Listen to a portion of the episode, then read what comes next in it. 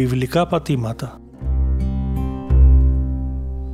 Μια εκπομπή νοεράς παρουσίας στον χρόνο και τον χώρο της Αγίας Γης εκεί όπου έστησαν οι πόδες του Κυρίου.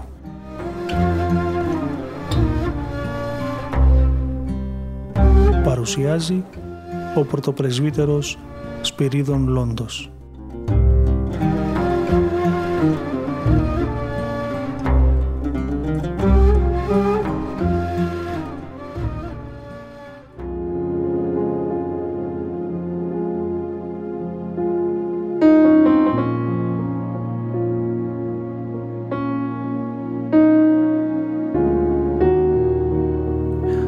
Αγαπητοί ακροατές του ραδιοφώνου της Πεμπτουσίας, χαίρετε. Σας καλωσορίζουμε για μία ακόμη φορά στην εκπομπή μας Βιβλικά Πατήματα και σας ευχόμαστε καλή ακρόαση.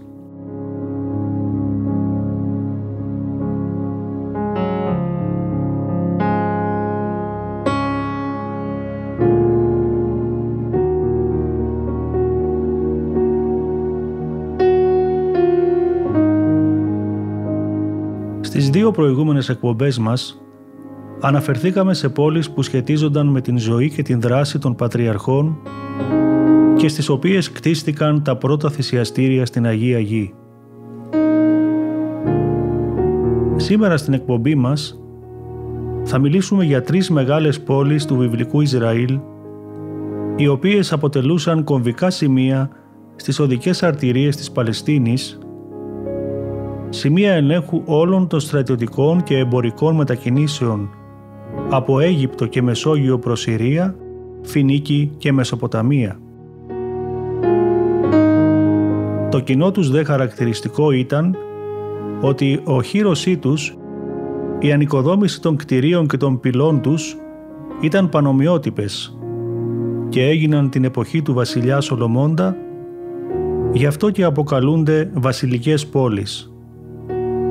Αυτές είναι η Ασόρ, η Γέζερ και η Μεγιδό.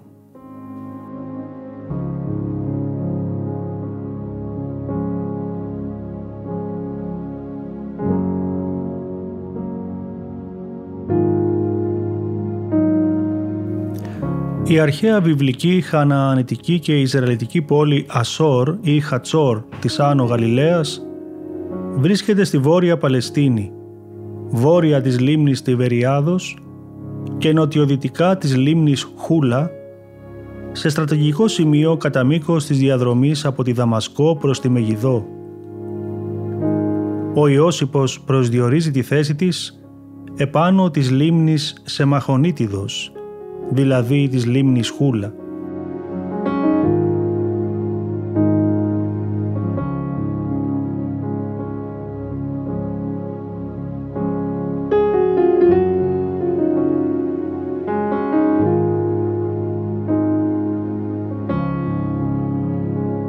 Παλαιά Διαθήκη η πόλη Ασόρ αναφέρεται αρχικά στο βιβλίο του Ιησού του Ναβί. Το βιβλικό κείμενο μαρτυρεί ότι ο Ιαβίν, βασιλιάς της Ασόρ, προσκάλεσε τους βασιλείς των άλλων όμορων βασιλείων της Χαναάν και συγκεντρώθηκαν όλοι με τα στρατεύματά τους κοντά στα νερά Μαρών για να πολεμήσουν τον Ιησού του Ναβί. Η Ασόρ ήταν η άρχουσα πασών των βασιλειών στον βορρά και στη μάχη που διεξήχθη ο Ιησούς του Ναβί κατατρόπωσε τους αντιπάλους του, κυρίευσε την πόλη και την κατέκαυσε. Οι περισσότεροι αρχαιολόγοι που αποδέχονται την ιστορικότητα της βιβλικής αφήγησης συνδέουν την πύρινη καταστροφή της Ασόρα από τον Ιησού του Ναβί κατά την ύστερη εποχή του Χαλκού, περίπου το 1400 π.Χ.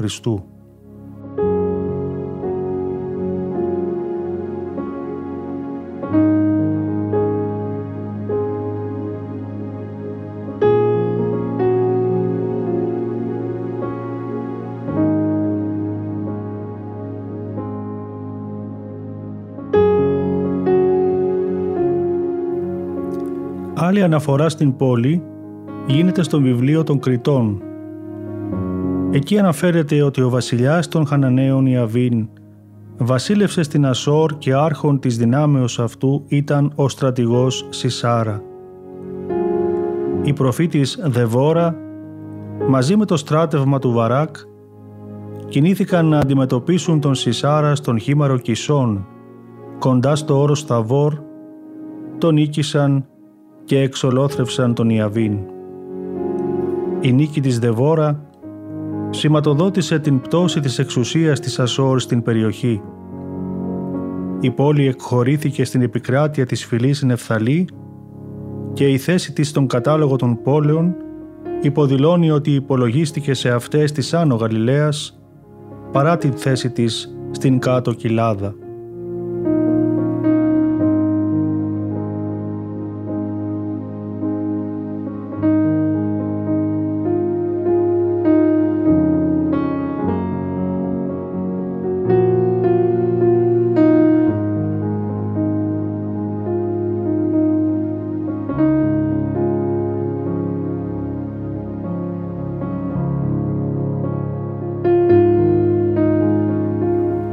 Στο τρίτο βιβλίο των βασιλειών, όπου αναφέρεται η ανέγερση και οχύρωση των βασιλικών πόλεων του Σολομώντα, μνημονεύεται και η οχύρωση της πόλης Ασόρ. Λέγει το βιβλικό κείμενο «Αυτή είναι η πραγματεία της προμονής. Ήσαν είναι ο βασιλεύς Σαλαμών, οικοδομήσε τον οίκον Κυρίου και τον οίκον του βασιλέως και το τείχος Ιερουσαλήμ και την άκραν, του περιφράξε των φραγμών της πόλεως Δαβίδ και την Ασούρ και την Μαγδάλ και την Γαζέρ και την Βεθορών, την Ανωτέρο και την Ιεθαρμάθ και πάσα στα πόλεις των αρμάτων και πάσα στα πόλεις των υπέων.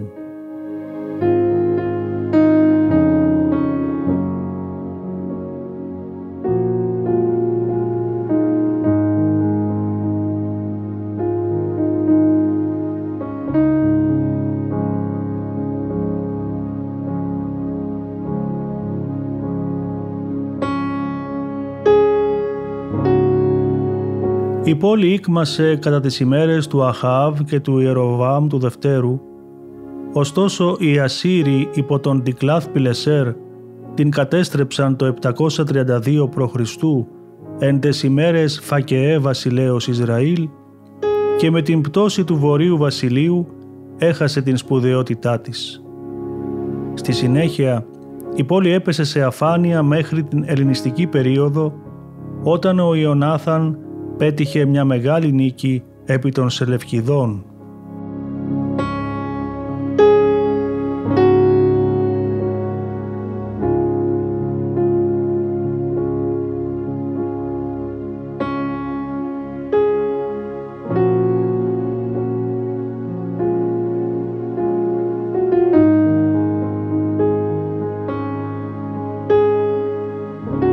Εξοβιβλικές αναφορές στην πόλη Ασόρ γίνονται στα Αιγυπτιακά κείμενα, στο αρχείο Μάρι και στις επιστολές της Αμάρνα, στις οποίες αποδεικνύεται η σπουδιότητά της και οι διπλωματικές σχέσεις των βασιλέων της με τον Φαραώ Ακενατών.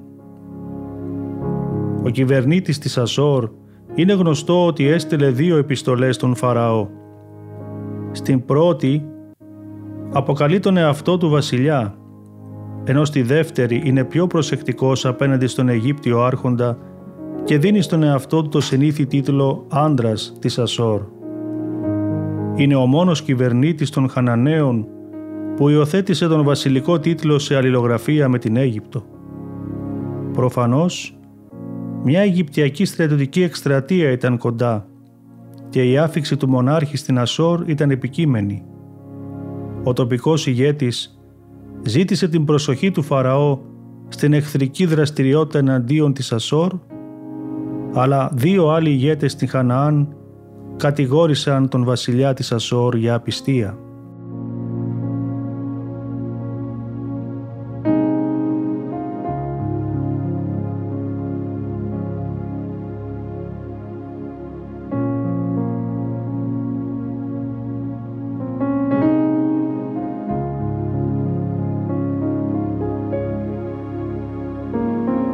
Ο ιστορικός Ευσέβιος Παμφίλου στο έργο των ονομαστικών μνημονεύει την Ασόρ ως πόλη του κλήρου Νεφθαλήμ, πόλη βασιλείας Ιαβίν, άρχουσα απασών των βασιλειών των αλοφύλων, την οποίαν ανήλεν ο βασιλεύς των Ασσυρίων.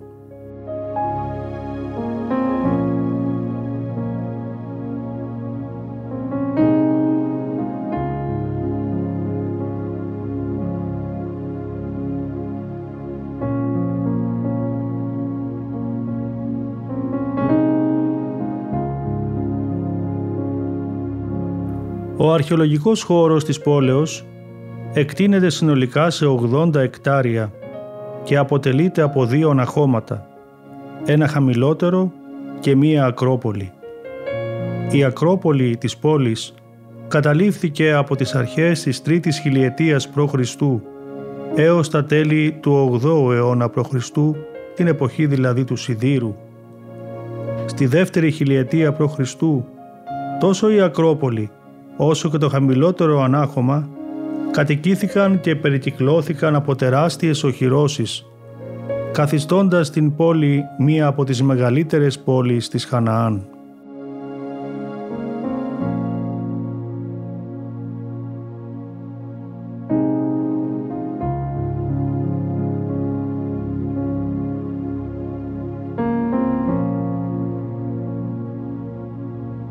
Οι αρχαιολόγοι έχουν ανακαλύψει οικιστικές μονάδες και μνημιακά τείχη στην Ακρόπολη κάτω από το βασιλικό παλάτι της μέσης εποχής του Χαλκού. Αυτές οι κατασκευές περιλαμβάνουν ορθοστάτες από βασάλτη και μεγάλες πέτρινες πλάκες σε όρθια θέση. Στο κέντρο του οικισμού βρισκόταν μια μνημιακή δομή η οποία μαρτυρεί την κοινωνική και πολιτική ευμάρεια της πόλης. Επίσης, μια μεγάλη ποσότητα κεραμικών σκευών αλλά και μεταλλικών αντικειμένων που ανακαλύφθηκαν στο χώρο αποδεικνύουν ότι κατά τη διάρκεια αυτής της περίοδου η Ασόρ συνέχισε να διαδραματίζει σημαντικό ρόλο στην οικονομία και την κοινωνία της περιοχής.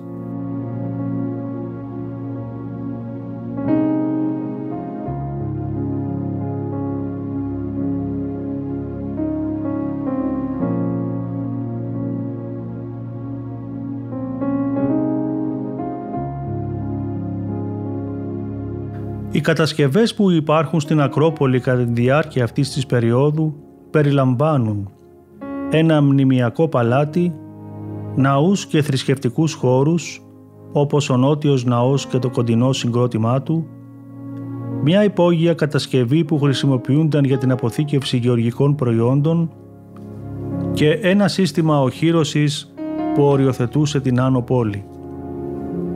Ο κατώτερος οικισμός οχυρώθηκε με ένα τεράστιο χωμάτινο προμαχώνα που είχε τέσσερις πύλες.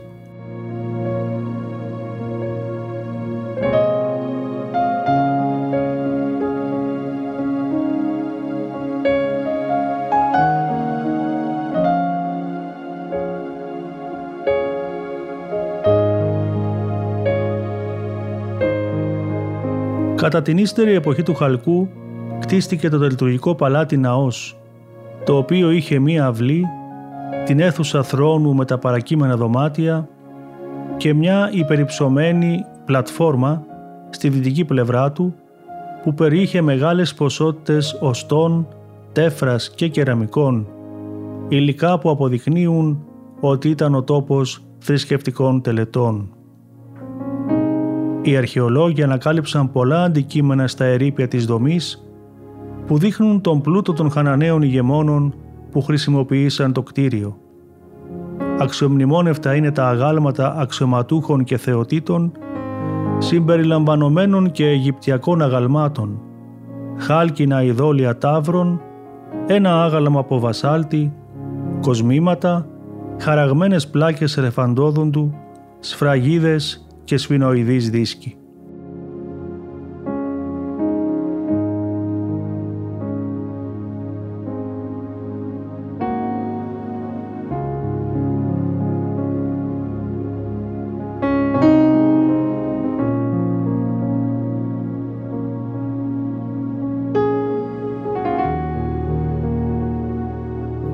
Χαμηλότερη πόλη της ύστερης εποχής του Χαλκού φιλοξένησε κατοικίες και δημόσια κτίρια μεταξύ των οποίων ήταν ναοί και υπαίθριες θρησκευτικές τοποθεσίες.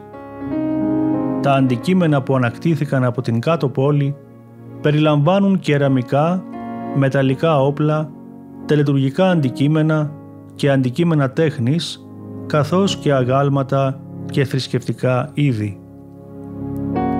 Οι αρχαιολογικές ανασκαφές αποκάλυψαν δύο καταστροφές της πόλης από φωτιά κατά την ύστερη εποχή του Χαλκού, μία περίπου το 1400 π.Χ.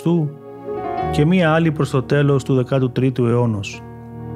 Η φωτιά είχε καταστρέψει τόσο την ακρόπολη της πόλης όσο και την κάτω πόλη. Εάν η καταστροφή της Ασόρ συνδέεται με την κατάκτηση της Χαναάν από τον Ιησού του Ναβί, τότε η καταστροφή προς το τέλος του 13ου αιώνος π.Χ. πιθανώς σχετίζεται με τη μάχη της Δεβόρα και του Βαράκ εναντίον του Σισάρα, όπως αυτή περιγράφεται στο τέταρτο κεφάλαιο του βιβλίου των Κριτών.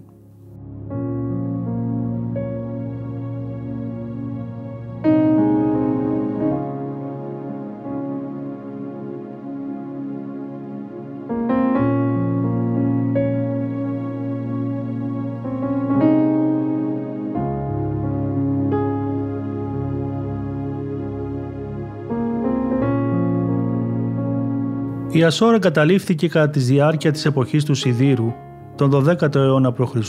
μετά την καταστροφή της. Οι αρχαιολογικές ανακαλύψεις της περίοδου αυτής περιλαμβάνουν μικρές κατασκευές και έναν υπαίθριο θρησκευτικό χώρο, μια λατρευτική στήλη από βασάλτη, ματσεμπά, με επίπεδες πέτρινες πλάκες στη βάση της. Ο οικισμός ξαναχτίστηκε και έγινε η Ισραηλινή πόλη τον 10ο αιώνα π.Χ.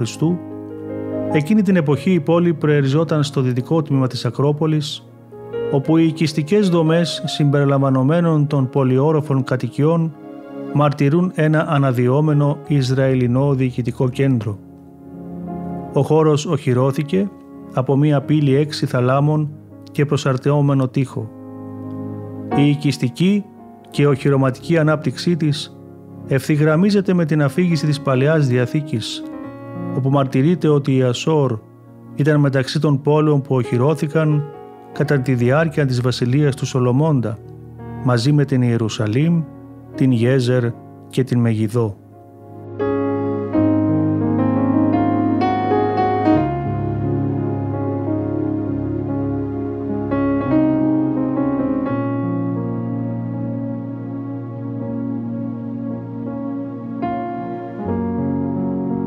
Η πόλη του 9ου αιώνα ήταν διπλάσια σε μέγεθος και επεκτάθηκε ώστε να περιλαμβάνει το ανατολικό μισό της Ακροπόλεως. Αυτή η διευρεμένη περιοχή ήταν πέρα από την γραμμή των παλιότερων οχυρώσεων και έτσι οχυρώθηκε από ένα νέο τείχος γνωστό ως συμπαγές. Η προηγούμενη πύλη με έξι θαλάμους χρησιμοποιήθηκε ως εσωτερική πύλη που χωρίζει τα δύο μέρη της Ακρόπολης. Πυλώνες τριμερείς αποθήκες και διοικητικές δομές απλωμένες στην Ακρόπολη πιστοποιούν τον ρόλο της Ασόρ ως κεντρικής διοικητικής πόλης στην περιοχή. Την ίδια εποχή κατασκευάστηκε και το τεράστιο σύστημα μεταφοράς του νερού χτισμένο κοντά στη φυσική πηγή.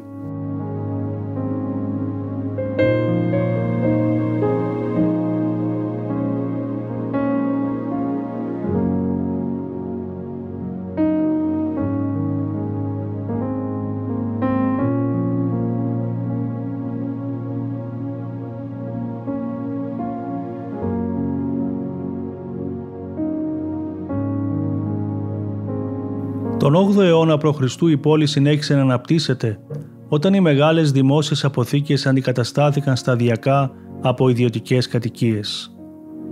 Αργότερα όμως καταστράφηκε από τους Ασσυρίους το 732 π.Χ. και έπεσε σε παρακμή.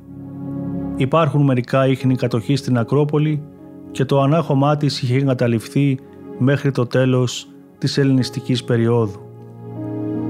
Μέχρι σήμερα στην Ασόρ έχουν ανακαλυφθεί τα περισσότερα σφινοειδή έγγραφα από οποιονδήποτε άλλο τόπο στην Παλαιστίνη.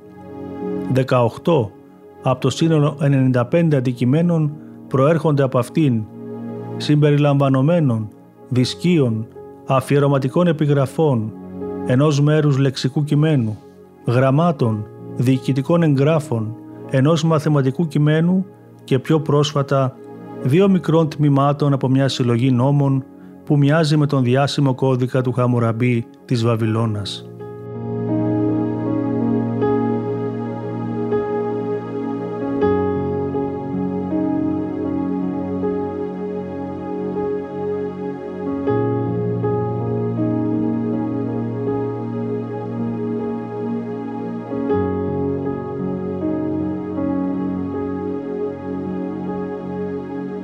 Περίφημη ήταν η ναή της πόλεως, τόσο στην Ακρόπολη όσο και στην κάτω πόλη.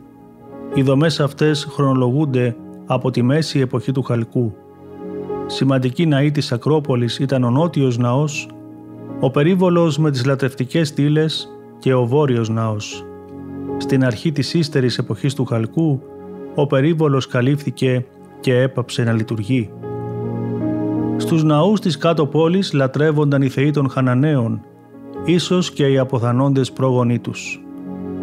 Οι αρχαιολόγοι ανακάλυψαν επίσης άγαλμα καθισμένης ανθρώπινης μορφής με μισοφέγγαρο στο στήθος και έναν τετράγωνο βωμό από βασάλτη που χρησιμοποιούνταν για την προσφορά του θυμιάματος. Το 2013 οι αρχαιολόγοι ανακάλυψαν τα πόδια και μέρος του οπλισμού μιας σφίγγας από γρανίτη στην είσοδο του παλατιού. Αυτή η σφίγγα αντιπροσωπεύει ένα μοναδικό έβριμα στην ευρύτερη περιοχή της Εγγύης Ανατολής και υπογραμμίζει τη σημασία και τη σχέση της πόλης με την Αίγυπτο. Οι ανασκαφείς πιστεύουν ότι η σφίγγα κατασκευάστηκε στην Αίγυπτο και μεταφέρθηκε στην Ασόρ κατά την περίοδο των Ιξός στις αρχές του 16ου αιώνα π.Χ. ως δώρο από έναν Αιγύπτιο κυβερνήτη του νέου βασιλείου στον βασιλιά της πόλης. Η ιερογλυφική επιγραφή μεταξύ των ποδιών της φίγκας αναφέρει το όνομα του Φαραώ Καουρέ ή αλλιώς Μικερίνου, ο οποίος κυβέρνησε κατά τη διάρκεια της τετάρτης δυναστείας περίπου το 2.500 π.Χ. και είναι γνωστός από την πυραμίδα της Γίζας.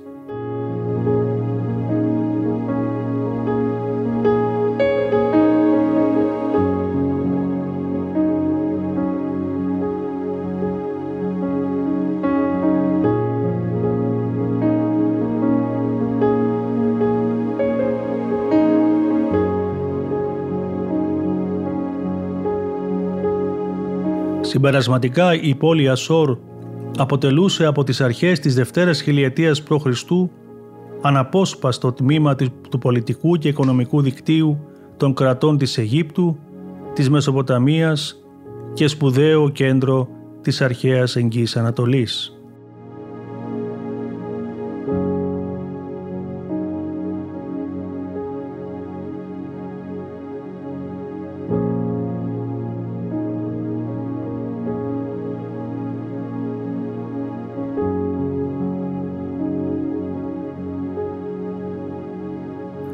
Περάσουμε τώρα στην παρουσίαση μιας άλλης σπουδαίας πόλης του βιβλικού Ισραήλ, της βασιλικής πόλεως Γέζερ. Η αρχαία αυτή βασιλική πόλη βρίσκονταν 30 χιλιόμετρα βορειοδυτικά της Ιερουσαλήμ, κοντά στη σημερινή Ραμάλα, σε μια εμπορική διαδρομή από την Αίγυπτο προς τη Μεσοποταμία. Η στρατηγική θέση της σε ένα ροπέδιο με θέα, ολόκληρη την παράκτια κοιλάδα στη γη Χαναάν, προστάτευε τους λόφους της Ιουδαίας από τις επιθέσεις των εχθρών. Η Γέζερ ιδρύθηκε στην ύστερη χαλκολιθική περίοδο περίπου το 3500 π.Χ. και άρχισε να λαμβάνει τις διαστάσεις και τη σημασία μιας οργανωμένης πόλης περίπου το 2.500 π.Χ. Πολλά δε από τα στοιχεία για αυτήν προέρχονται άμεσα ή έμεσα από την Αίγυπτο. Αναφορές για την πόλη υπάρχουν στην Παλαιά Διαθήκη στα βιβλία του Ιησού του Ναβί, των Κριτών και των Βασιλειών.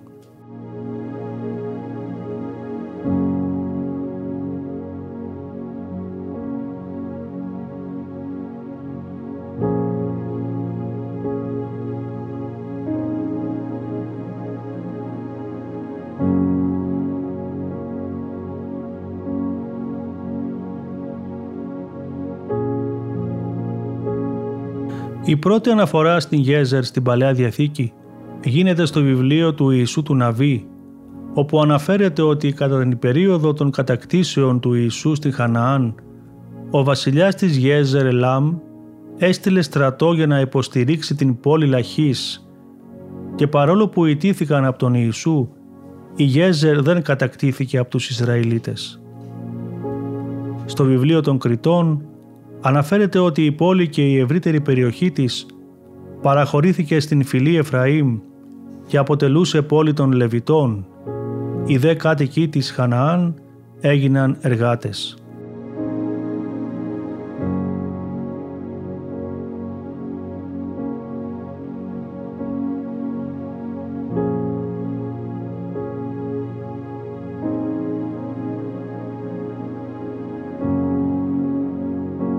Η Γέζερ παρέμεινε χαναανιτικό προπύργιο μέχρι την εποχή του βασιλιά Σολομώντα. Απαριθμείται δε στον κατάλογο των παρεχωρουμένων πόλεων της Νότιας Παλαιστίνης. Όταν ο Ραμσής ο Τρίτος παραχώρησε την Γέζερ στους Φιλιστέους, ο βασιλιάς Δαβίδ πολέμησε εναντίον των αλλοφύλων και πάταξε τους βασιλείς τους. Την περίοδο βασιλείας του Σολομώντα, η Γέζερ μαζί με την Ιερουσαλήμ την Ασόρ και τη Μεγιδό αποτελούσε μια από τις λεγόμενες βασιλικές πόλεις, την οποία είχε κυριεύσει και κατακάψει ο Φαραώ, φωνεύοντας τους Χαναναίους κατοίκους της. Μάλιστα, στις ανασκαφές του 1965, η στρωματογραφία και το υλικό που βρέθηκε στην περιοχή αποδεικνύουν την υπερπόληση της πόλης, που χρονολογείται στα μέσα του 10ου αιώνα π.Χ. Οι επιστήμονες ισχυρίζονται ότι υπεύθυνος για την καταστροφή της ήταν ο Φαραώς Ιαμών.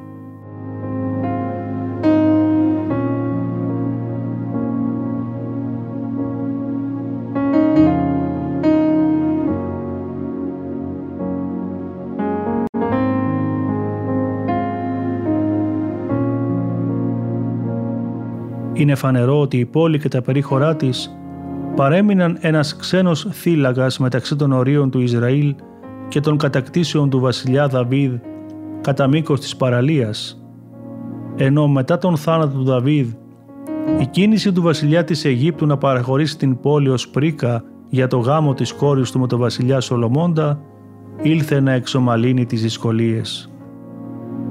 Μετά την παραχώρησή της στο Σολομώντα, η Γέζερ ανοικοδομήθηκε από τον μεγάλο βασιλιά ο οποίος την κατέστησε βασιλικό Ισραηλιτικό κέντρο.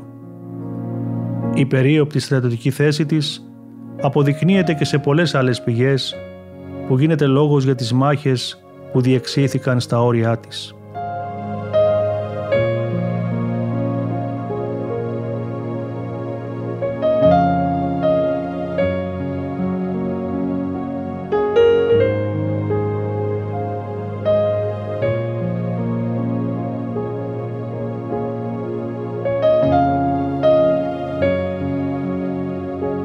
Ο ιστορικός Ευσέβιος Παμφίλου στο έργο των ονομαστικών μνημονεύει την Γέζερο στην πόλη στην οποία επάταξε Δαβίδ τους αλλοφίλους. Ακόμη ο Ιώσυπος ονομάζει την πόλη Γάζαρα της Ιουδαίας. Η Γέζερ αναφέρεται και στα Αιγυπτιακά αρχεία του νέου βασιλείου από τον Τούθμος ή τον Τρίτον έως τον Μερνεπτά. Μάλιστα, ο Φαραώ Μερνεπτά στη στήλη του όπου περιγράφεται το χωρικό της βολής στην περιοχή, αναφέρει την κατάληψή της.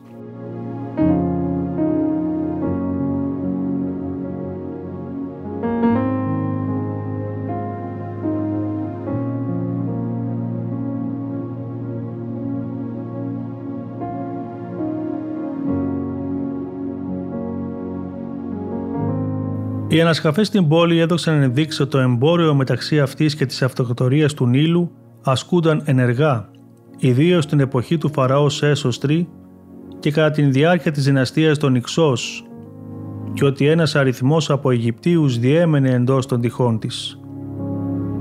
Η πόλη οχυρώθηκε κατά την ύστερη μέση εποχή του Χαλκού γύρω στα 1650 π.Χ. Ο Τούθμος Ισοτρίτος κατέγραψε στους στίχους του ναού του Αμών στο Καρνάκ την κατάκτησή της κατά την πρώτη ασιατική εκστρατεία του, περίπου το 1468 π.Χ. Κατά την διάρκεια της ύστερης εποχής του Χαλκού, η πόλη σταδιακά μειώθηκε. Η ερήμωσή της μπορεί να έγινε περίπου το 1207 στην εκστρατεία των Φαραώ Μερνεπτά όταν κατέλαβε τις πόλεις και τους λαούς στη γη Χαναάν.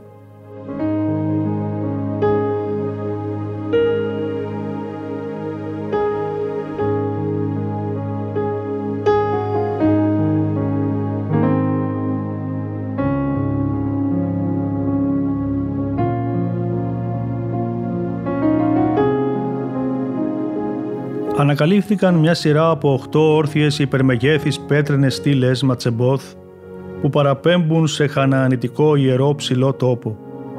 Ένα κημητήριο, τάφη σε σπηλιές, λίθινα εργαλεία, κεραμικά, μια σύραγγα για την ίδρυψη της πόλης, πολλές επιγραφές, μια πλάκα με αρχαία εβραϊκά γράμματα που χρησιμεύε ως γεωργικό ημερολόγιο και ένα στίχος από το κάστρο της πόλης που έκτισε ο Σίμωνο Μακαβαίος το 142 π.Χ. όταν την κατέκτησε.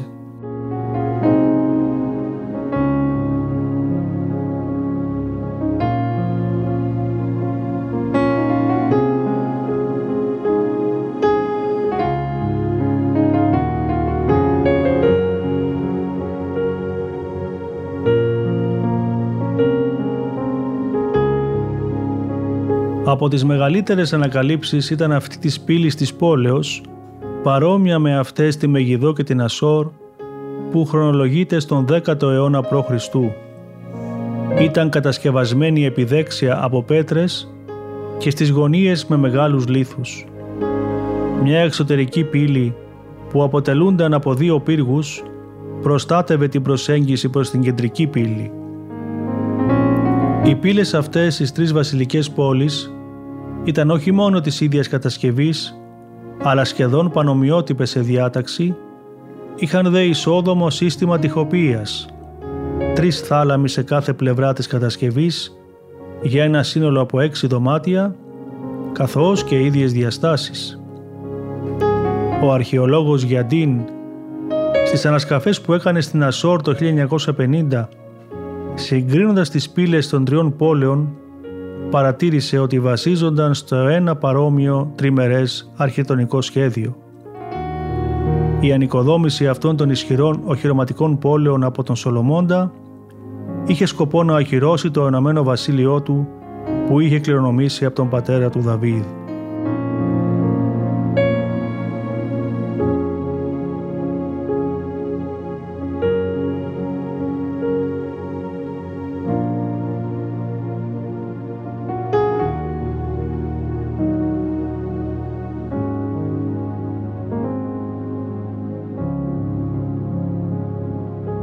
Η Γέζερα από τον 9ο έως τον 7ο αιώνα π.Χ. εγκαταλείφθηκε, ιδίως μετά την καταστροφή της από τους Ασσυρίους.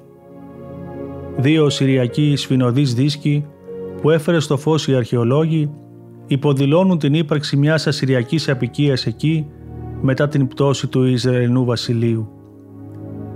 Η ανακάλυψη όμως φραγισμένων λαβών βάζων και ενός νομίσματος με την ένδειξη για το βασιλιά δείχνει ότι η Γέζερ ήταν προσχολημένη στη μοναρχία της Ιουδαίας κατά τα τέλη του 8ου αιώνα π.Χ. Κατά την ελληνιστική περίοδο και την εποχή των Ασμονέων υπήρχε στην πόλη διοικητικό κτίριο και ανακαλύφθηκαν κεραμικά, νομίσματα και εργαλεία της εποχής. Την περίοδο των Ηρωδιανών και της Ρωμαϊκής κατάκτησης η πόλη ήταν σχεδόν ερημική και επισκιάστηκε από την κοντινή πόλη Εμαούς, την Νικόπολη, παρέμεινε δε αραιοκατοικημένη μέχρι τον 16ο αιώνα μετά Χριστόν.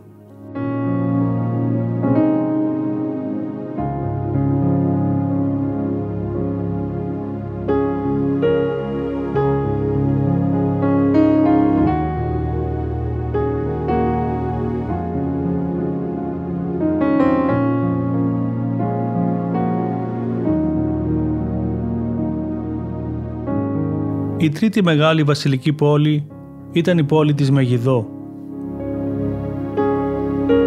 Αυτή βρίσκεται στο βόρειο Ισραήλ, περίπου 30 χιλιόμετρα νοτιοανατολικά της Χάιφα, σε στρατηγική θέση στο βόρειο άκρο κοντά στο όρος Κάρμιλος, στην πιο σημαντική εμπορική διαδρομή της αρχαίας γόνιμης ημισελίνου, που συνέδεε την Αίγυπτο με τη Μεσοποταμία και τη Μικρά Ασία, γνωστή σήμερα ως Βία Μάρης. Λόγω της στρατηγικής θέσεώς της, με θέα όλη την κοιλάδα του Ισραήλ, έγινε σημείο πολλών μαχών. Η Μεγιδό συγκαταλέγεται μεταξύ των αρχαιότερων πόλεων της Παλαιστίνης και η ιστορία της ανάγεται στις αρχές της χαλκολιθικής περίοδου 4.000 π.Χ. Το εβραϊκό της όνομα σημαίνει δώρο Θεού και η εβραϊκή λέξη σημαίνει κόβο. Οι δε εβδομήκοντα την μεταφράζουν ως μαγκεδό.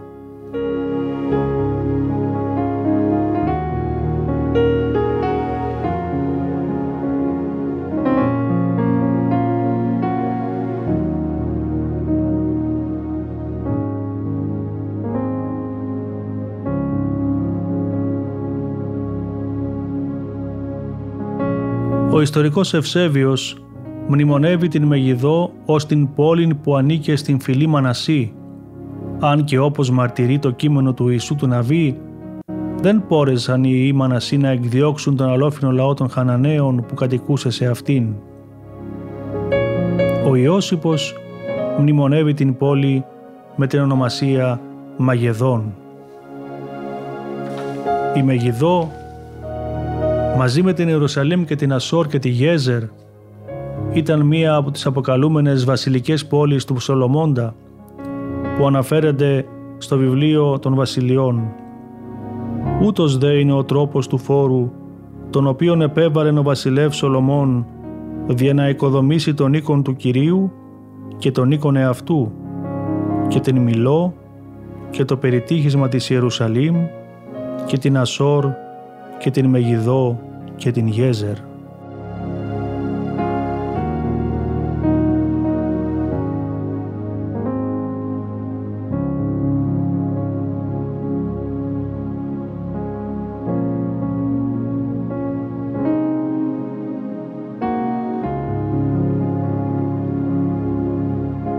Στην Παλαιά Διαθήκη, κατά την περίοδο των Κριτών η Μεγιδό αναφέρεται ως μια από τις μεγαλύτερες πόλεις της αρχαίας Χαναάν και η στρατηγική της θέση περιγράφεται παραστατικά στον ύμνο της Δεβόρας. Εδώ, κατά την περιγραφή της Μεγάλης Μάχης των Βασιλέων, η Μεγιδό αναφέρεται μεταξύ του όρους Θαβόρ και της αρχαίας Ταναάχ, στις όχθες του ποταμού Κισών. Κατά την περίοδο της κατάκτησης Χαναάνα, ο Ιησούς του Ναβί νίκησε τον βασιλιά της Μεγιδό και η πόλη δόθηκε στη φυλή του Μανασί.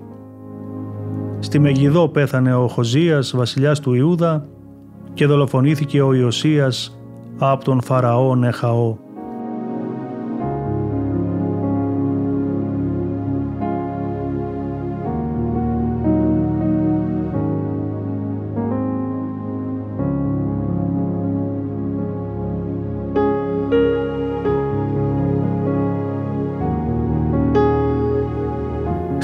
Διαθήκη, η στρατιωτική σημασία της πόλης της Μεγιδούς και η μακρά ιστορία της ως ένα διεθνές πεδίο μάχης αντανακλάται στο Ιερό Βιβλίο της Αποκαλύψεως του Ευαγγελιστή Ιωάννη. Εκεί ο Ιωάννης αναφέρει ότι τα δαιμονικά πνεύματα θα εξαπατήσουν τους βασιλιάδες και θα τους συγκεντρώσουν στο μέρος όπου πρόκειται να γίνει ο μεγάλος πόλεμος. Το μέρος όπου πρόκειται να διεξαχθεί αυτή η μάχη ονομάζεται Εβραϊστή Αρμαγεδόν. Το αποτέλεσμα του πολέμου θα είναι η νίκη του Χριστού, του Κυρίου των Κυρίων και Βασιλέως των Βασιλέων επί του θηρίου και των δυνάμεών του. Ο όρος Αρμαγεδόν στα εβραϊκά Χαρμεγγιντών σημαίνει όρος της Μεγιδό και δεν υπάρχει καμία αναφορά σε αυτό στην Παλαιά Διαθήκη. Ίσως όμως αναφέρεται στο κοντινό βουνό Κάρμιλος, όπου ιτήθηκαν βασιλείς που καταπίεζαν το λαό και ο προφήτης Ηλίας κατατρόπωσε τους ψευδοπροφήτες του Βάαλ. Οι μάχες στο Ισραήλ που σχετίζονται με τη Μεγιδό και το κοντινό της βουνό έγιναν ένα τυπολογικό σύμβολο της τελευταίας μάχης των δαιμονικών δυνάμεων ενάντια στους Αγίους και τον Χριστό μας.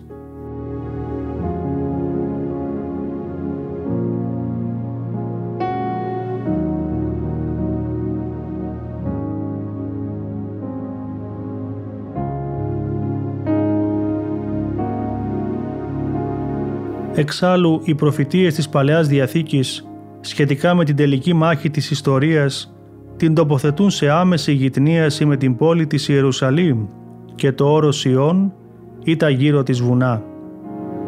Η πεδιάδα της Μεγιδό απέχει περίπου δύο μέρες με τα πόδια βόρεια της Ιερουσαλήμ. Επιπλέον, ο ίδιος ο Ιωάννης τοποθετεί τη μάχη της ημέρας εκείνης της Μεγάλης του Θεού του Παντοκράτορος ακριβώς έξω από την Ιερουσαλήμ, επί το πλάτος της γης, στην πόλη την ηγαπημένη. Οι αναφορές αυτές στην Αποκάλυψη του Ιωάννου παραπέμπουν σε αντίστοιχες αναφορές του προφήτη Εζεκιήλ για τον τελικό πόλεμο στα όρη Ισραήλ.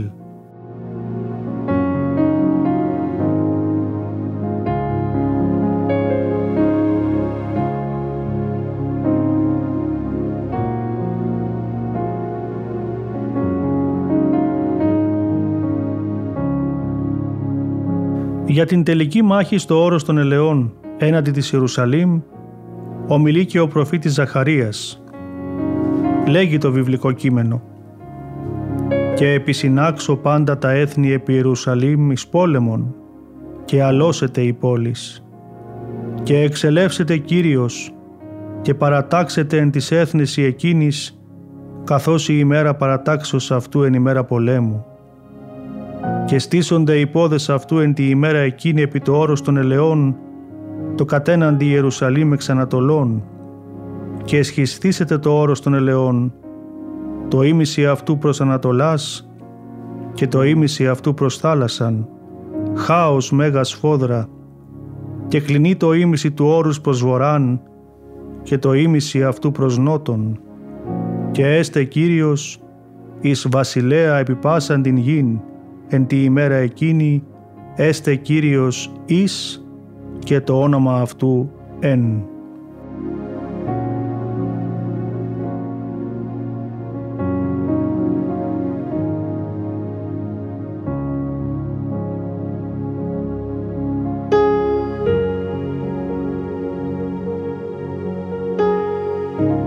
Στις εξωβιβλικές πηγές η Μεγιδό αναφέρεται στις επιστολές του Τέλερ Λαμάρνα ως Μαγκιντά με το βασιλιά της Μπυριντίγια να στέλνει επιστολή στον Φαραώ όπου παραπονιέται ότι παρόλο που ο ίδιος εφοδιάζει τους εργάτες, οι κυβερνήτες των πόλεων κρατών στην περιοχή του δεν έκαναν το ίδιο. Επίσης η πόλη καταγράφεται στα χρονικά του Τούθουμς ή του Τρίτου που αναφερόταν στις στρατογικές επιχειρήσεις του και είναι χαραγμένα στους τοίχους του ναού του Καρνάκ κατακτήθηκε από τους Αιγυπτίους και υπήρξε Αιγυπτιακό διοικητικό κέντρο κατά την διάρκεια της μέσης εποχής του Χαλκού. Οι αρχαιολογικές ανασκαφές στην πόλη Μεγιδό είναι πολυάριθμες και αποκάλυψαν πολλά στρώματα της ιστορίας της, οικοδομήματα, ναούς και κεραμικά. Ο ναός της πρώιμης εποχής του Χαλκού χαρακτηρίστηκε από τους ανασκαφείς ως το πιο μνημιακό οικοδόμημα που έχει αποκαλυφθεί μέχρι σήμερα και ένα από τα μεγαλύτερα κτίσματα της εποχής του στην Αιγής Ανατολή, το οποίο μαρτυρεί τον σχηματισμό πόλης κράτους. Στα νότια αυτού του ναού υπάρχει μια απαράμιλη μνημιακή ένωση που αποτελείται από πολλούς μεγάλους, παράλληλους πέτρινους τείχους, καθένας από τους οποίους έχει πλάτος τεσσάρων μέτρων.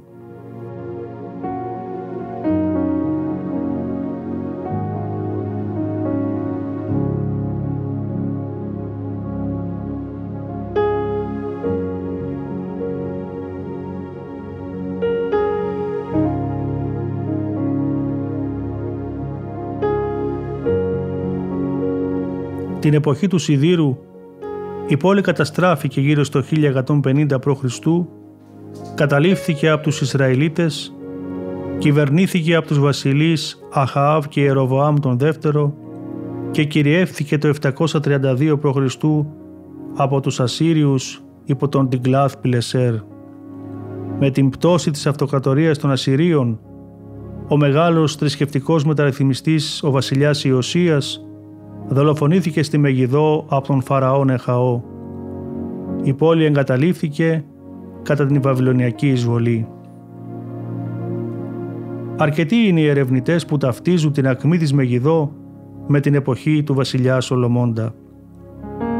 Τα αρχαιολογικά ευρήματα που δίνεται να αναχθούν στην περίοδο της ηγεμονίας του είναι το συγκρότημα της εσωτερικής πύλης και ορισμένα ίχνη της εξωτερικής, το συμπαγές οχυρωματικό τείχος, τα ανάκτορα με τα υπέροχα ελεφαντόδοντα και άλλα οικοδομήματα. Ιδιαίτερη σημασία είχε η πύλη της πόλεως, η οποία όπως έχουμε πει και προηγουμένως ήταν παρόμοια με αυτές της Ασόρ και της Γέζερ, καθώς και το πρότυπο ιδρευτικό κανάλι μήκους 80 μέτρων για τη μεταφορά του νερού από την πηγή προς την πόλη.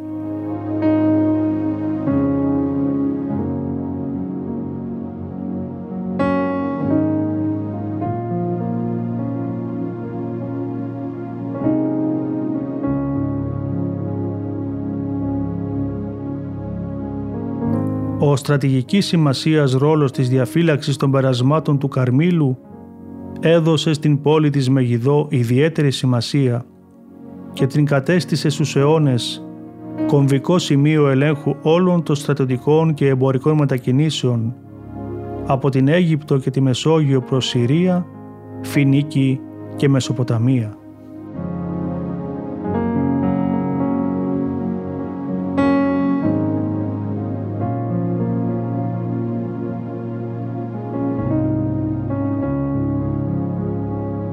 Αγαπητοί μας ακροατές, σας παρουσιάσαμε σήμερα περιληπτικά την ιστορία και τα αρχαιολογικά ευρήματα των βασιλικών πόλεων της Ασόρ, της Γέζερ και της Μεγιδό. Σας ευχαριστούμε που συμμετείχατε μαζί μας στο νοητό αυτό ταξίδι στην Αγία Γη και τη βιβλική ιστορία μέσω της εκπομπής μας. Την ερχόμενη Πέμπτη συν Θεό θα μιλήσουμε για την Ιερή Πόλη της Ιερουσαλήμ Μέχρι τότε, σας ευχόμαστε υγείαν κατάμφο. Χαίρετε πάντοτε.